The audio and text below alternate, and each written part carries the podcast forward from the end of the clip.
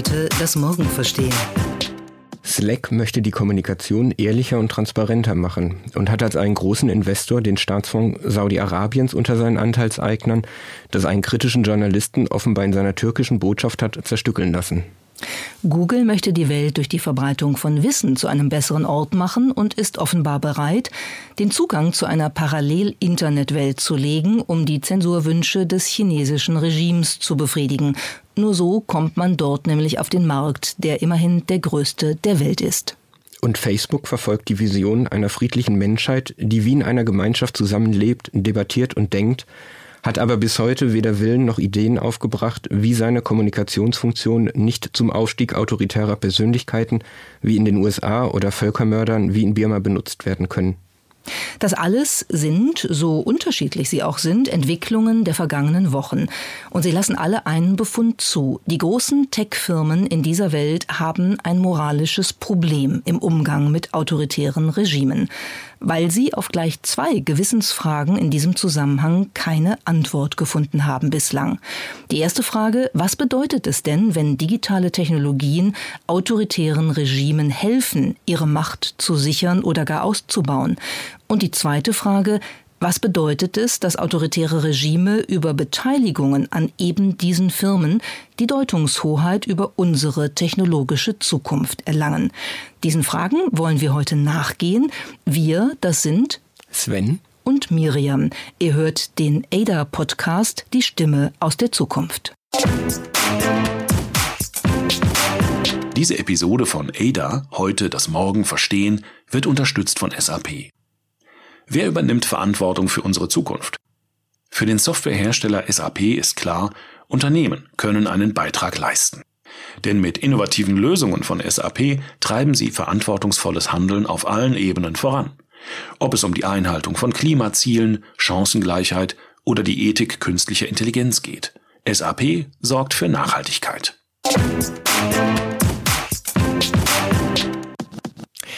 Das Verschwinden oder wie man ja mittlerweile eigentlich weiß, die Ermordung des saudischen Regimekritikers äh, Khashoggi in Istanbul ist ja in zweierlei Hinsicht ebenso erschreckend wie, wie interessant.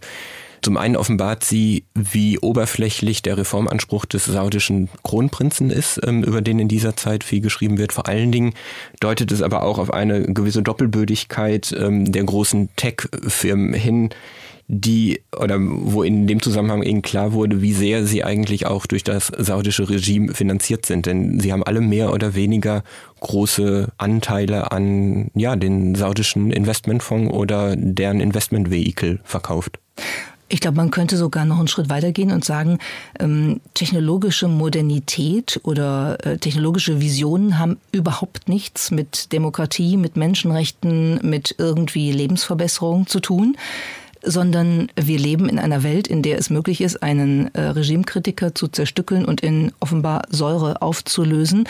Auf der einen Seite und parallel eine ganze Kunststadt der Zukunft ins Leben zu rufen, Hightech auf allen Ebenen.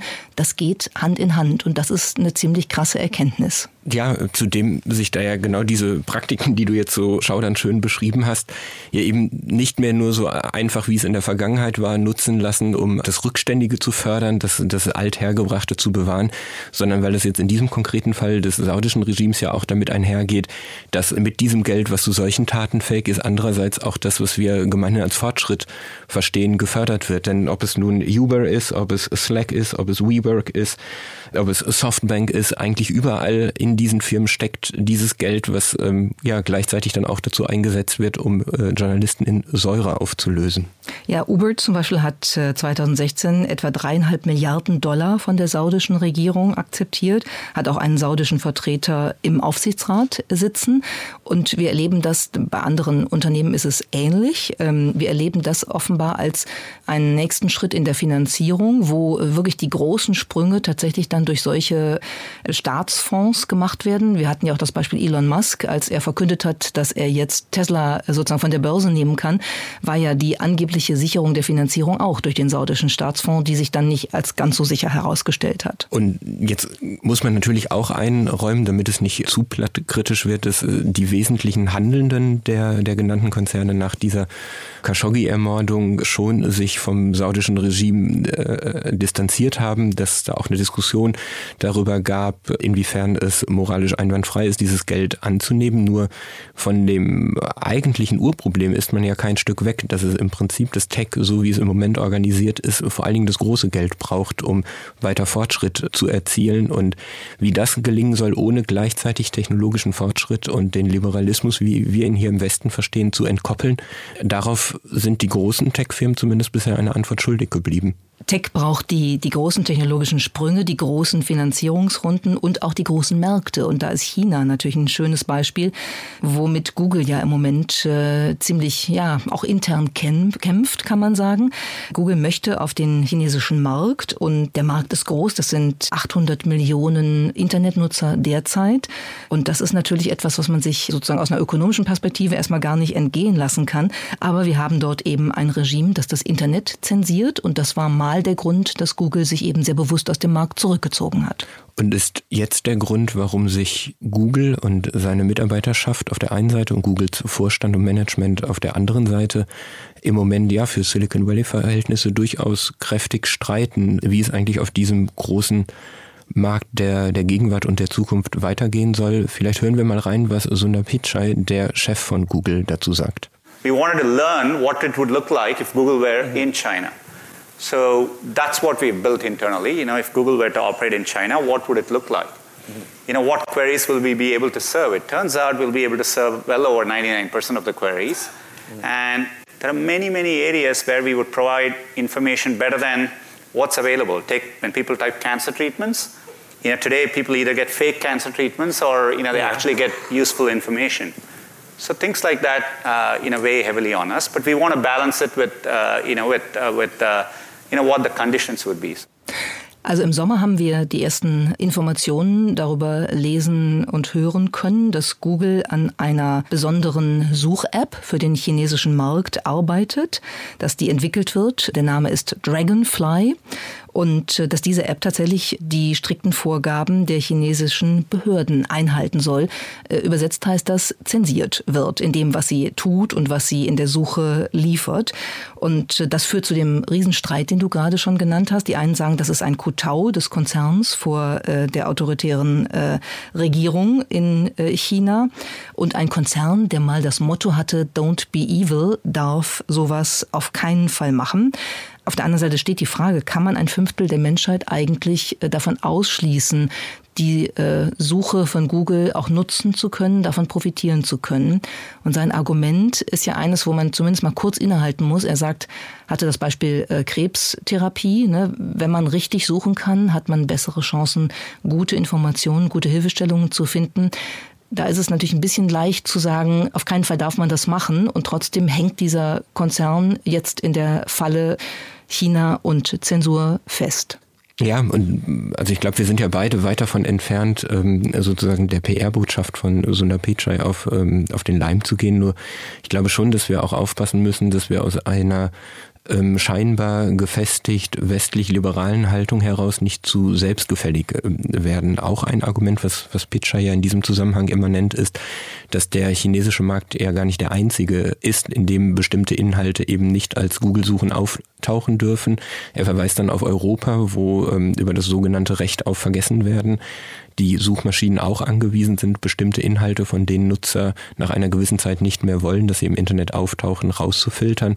Und mir ist schon klar, was Pitcher mit diesem Argument bezwecken will und dass er damit auch ein Stück weit seine eigene Strategie in China reinwaschen will. Aber ich finde, es ist zumindest mal bedenkenswert und zeugt von einem gewissen, ja, westlichen überheblichen Moralismus, äh, das dann gleich in Schwarz und Weiß zu unterteilen und in Bausch und Bogen zu verdammen. Ich finde übrigens tatsächlich, dass dieses Recht auf Vergessen keine gute Lösung ist. Ich glaube, wenn man, äh, also einmal greift es in den Bereich der Zensur ein, weil natürlich auch ähm, man mit, mit bestimmten Durchklagen äh, unter Umständen erreichen kann, dass Sachen ausgeräumt werden, die erstmal einfach negativ sind. Solche Fälle hat es ja auch gegeben.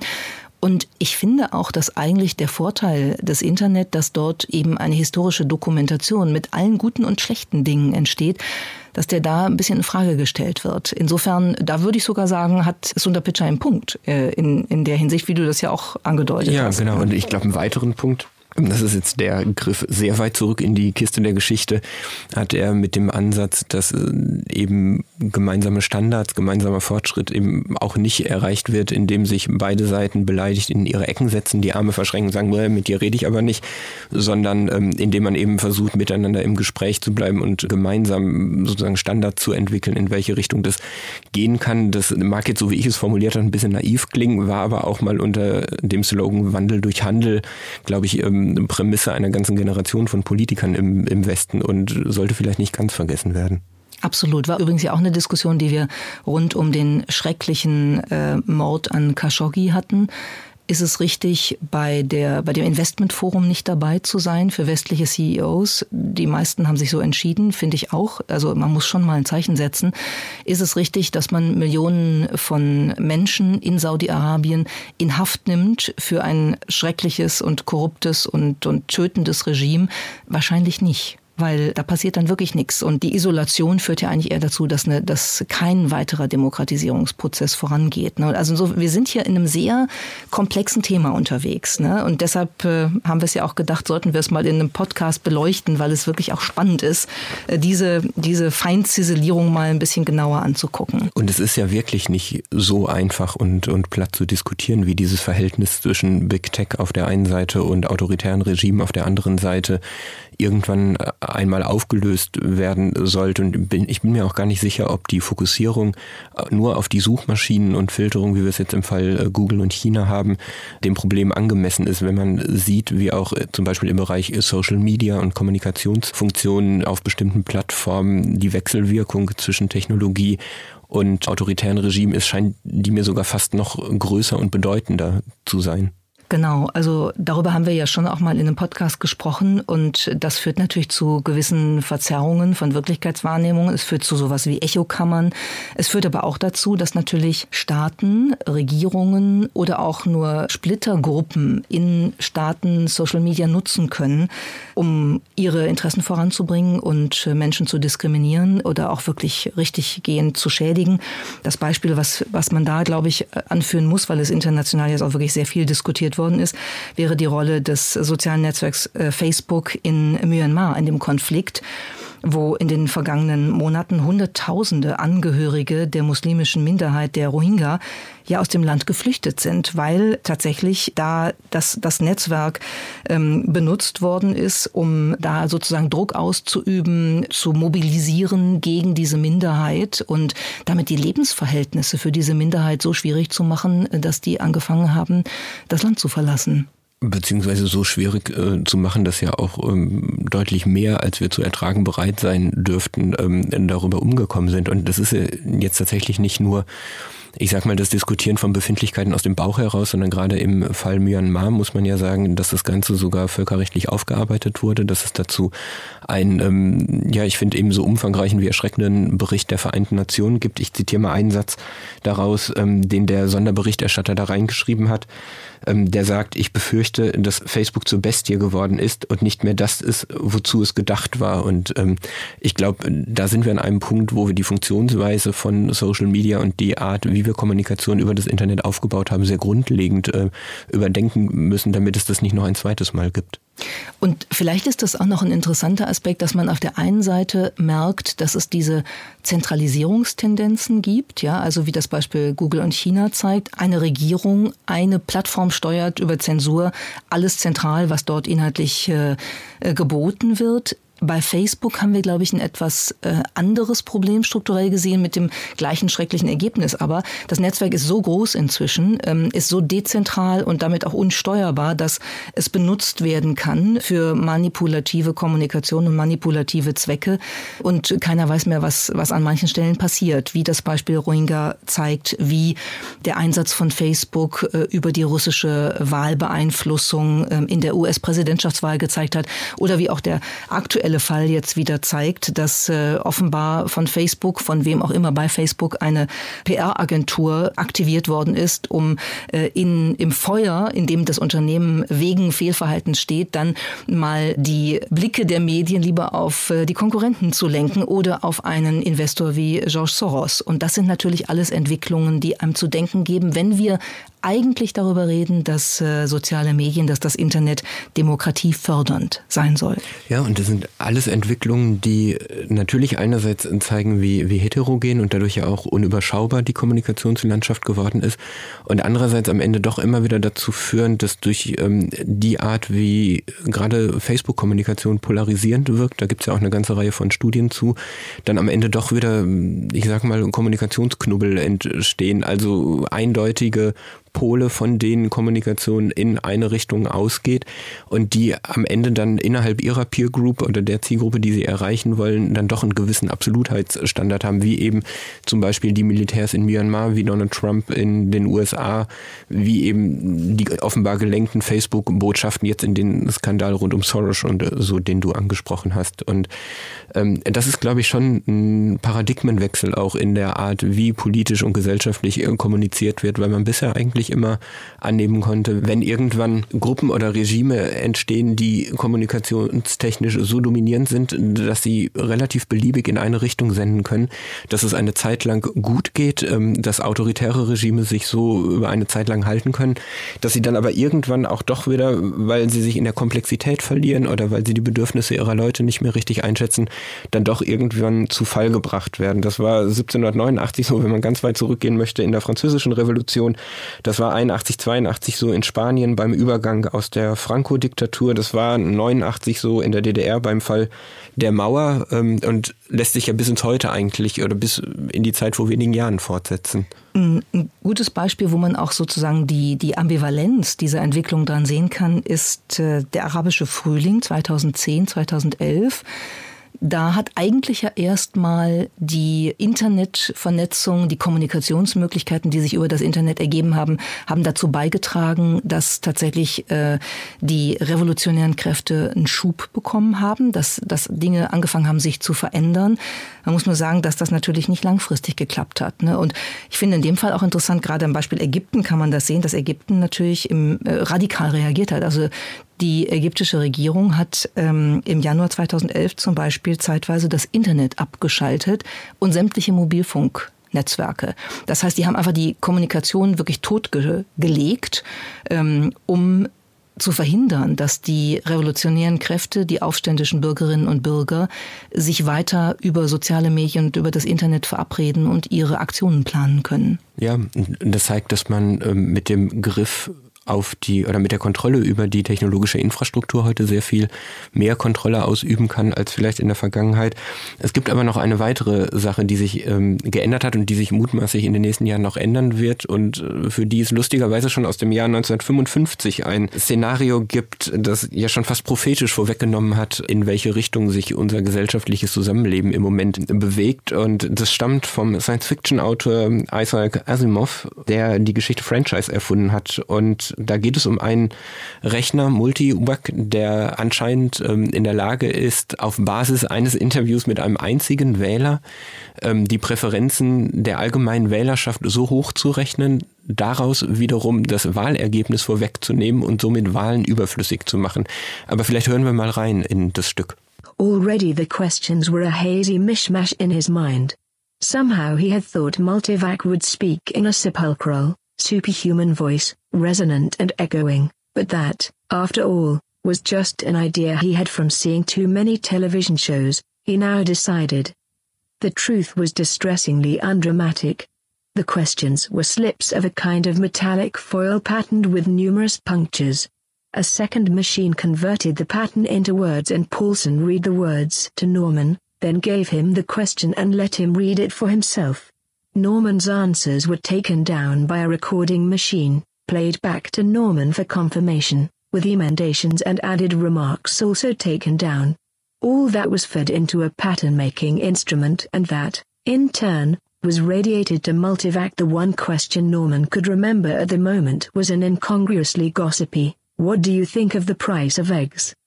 Now it was over, and gently they removed the electrodes from various portions of his body, unwrapped the pulsating band from his upper arm, moved the machinery away. He stood up, drew a deep, shuddering breath and said, Is that all? Ja, is that all? Das ist die Frage, die man sich heute stellen kann, wenn man diese Geschichte liest. Und vor allen Dingen sich, äh, muss man sich fragen, ob tatsächlich die Frage, how do you feel about the price of eggs, wirklich für ein ganzes Volk die äh, Ausgänge einer Wahlberechnung bestimmen können. Aber ehrlich gesagt, ja, ne? in Ansätzen haben wir ja Entwicklungen, die dahin gehen. Ja, also allein wenn wir uns die Beispiele anschauen, ähm, die wir gerade aus der Vergangenheit bemüht haben, ich meine, sowohl französische Revolution als auch Spanien, denke ich vor allen Dingen aber auch die friedliche Revolution in der DDR sind am Ende ja immer Volksbewegungen gewesen, die gar nicht so sehr aus irgendwelchen ideologischen Differenzen oder prinzipieller Unzufriedenheit mit irgendwelchen Systemstrukturen getrieben waren, sondern immer darum, dass die Menschen irgendwann das Gefühl hatten, die da oben das Regime da oben, das sie nicht mitreden lässt, hat ähm, den Blick dafür verloren, äh, was sie eigentlich im alltäglichen Leben wirklich bewegt und ja, was äh, die Tüte Milch oder eben der Zehner Karton Eier kostet. Und ähm, wenn es da für jetzt sozusagen Big Data getrieben eine Lösung gibt, die so, sozusagen diese Bedürfnisse der Bevölkerung immer weiter antizipiert, dann ist es, glaube ich, schon ein echter Gamechanger in dieser Hinsicht. Ist das dann auch die perfekte Demokratie, wenn man sozusagen aus allen Präferenzen ähm, vielleicht stellvertretend an einem Menschen, wobei das ist ja noch eine Extremform, äh, die in der Geschichte Franchise so vorkommt, aber vielleicht auch insgesamt berechnet an allen Präferenzen sagen kann, das ist das Wahlergebnis und äh, insofern können wir uns den ganzen logistischen Aufwand der Stimmabgabe sparen? Also es ist mit Sicherheit die perfekte Bedürfnisbefriedigung, das glaube ich schon. Ich glaube immer noch, dass der, oder ich will glauben, dass der Mensch am Ende dann doch nicht so leicht steuerbar ist, dass er mit dem richtigen Preis für den Zehnerkarton Eier oder den Liter Milch auf Dauer zufriedenzustellend ist. Und äh, wenn wir uns ein bisschen im Bereich der ähm, Verhaltenspsychologie bewegen, gibt es ja auch ähm, relativ deutliche Erkenntnisse darüber, wie sich Bedürfnisse von Menschen entwickeln und dass aus dem Befriedigen von Grundbedürfnissen, und darüber reden wir jetzt im Zusammenhang mit Big Data Steuerung, immer auch weitere Bedürfnisse die sich eben nicht mehr so rational und so eins zu eins befriedigen lassen, ergeben. Und das wäre zumindest meine Hoffnung, dass sich auch da dann die Spirale weiterdrehen würde. Vielleicht gibt es auch ein Bedürfnis, äh, Widerstand zu leisten oder dagegen zu sein. Ich hatte vor einigen Jahren mal ein T-Shirt, da war ein Männlein drauf abgebildet, das hat ein Schild hochgehalten, da stand dagegen drauf. Und immer wenn ich dieses T-Shirt angezogen habe, hatte ich sofort kommunikativen Anschluss, egal ob an der Bushaltestelle oder im Supermarkt oder sonst irgendwo. Das scheint irgendwie auch eingebaut zu sein bei uns. Man sagt ja auch viel vielen Deutschen nach, dass sie eigentlich am liebsten vor allen Dingen bei öffentlichen Debatten Nein sagen. Und insofern hätte ich da dann auch weiter Hoffnung, dass das hier nicht zutrifft. Aber um das nochmal auf die äh, Ebene des äh, zumindest etwas ernsteren zu ziehen, das ist ja tatsächlich eine ganz entscheidende eine Frage, weil diese ganze Gemengelage, über die wir jetzt gesprochen haben, eben nicht nur in ähm, autoritären Regimen oder in sehr polarisierten Gesellschaften, wie wir sie sicherlich in den USA schon deutlich mehr haben, als hier eine Rolle spielt, sondern tatsächlich einfach in den Kern ähm, jeder westlichen Demokratie hineinragt. Und ähm, dazu hat Anfang des Jahres am Rande der Münchner Sicherheitskonferenz der ehemalige UN-Generalsekretär Kofi Annan was gesagt. The risk to democracy comes not only from hostile government powers, social media can also undermine democratic systems from within. In particular, citizens are gradually corralled into small ideological echo chambers, exacerbating biases and diminishing opportunities for healthy debate.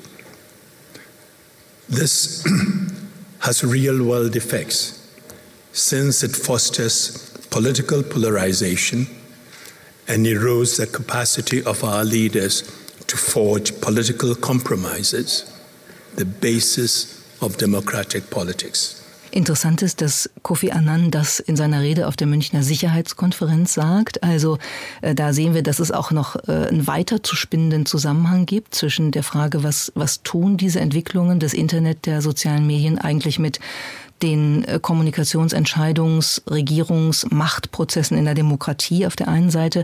Was bedeutet das auch für die Sicherheit? Polarisierung führt ja auch zu Kontroverse, führt auch dazu, dass möglicherweise Konflikte entstehen können.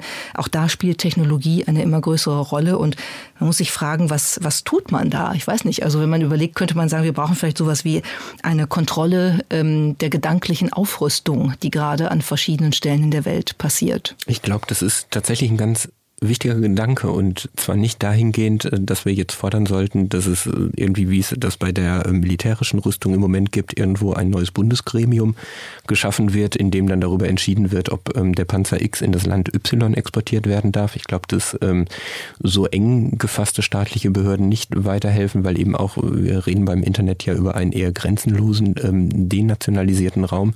Insofern können wir, glaube ich, nicht mehr in den klassischen Grenzen von Innenpolitik oder eben Militärpolitik sprechen, dass wir aber schon äh, sowas wie eine Art internationale Verständigung darüber, dass wir zumindest eine gedankliche Abrüstung brauchen und die auch irgendwo institutionalisieren müssen. Und ähm, immerhin, ich glaube, es ist nicht ganz hoffnungslos, wenn man jetzt gerade die Reaktion auf den Khashoggi-Fall sieht, ein bisschen tut sich ja auch schon.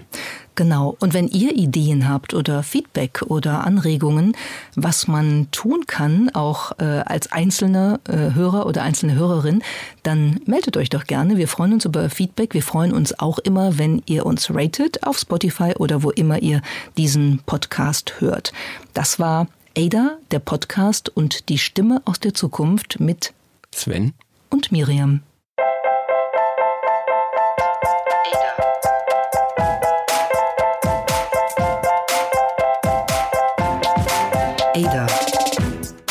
Heute das Morgen verstehen.